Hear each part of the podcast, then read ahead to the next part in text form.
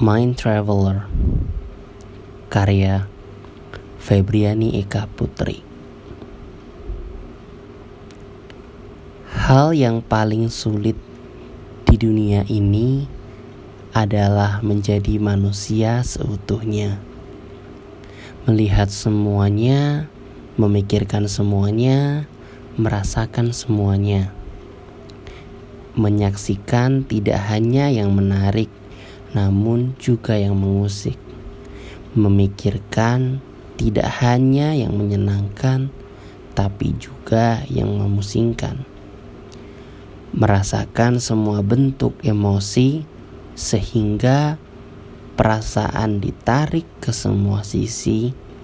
Sedih, gelisah, marah, haru, lega, hampa, semuanya.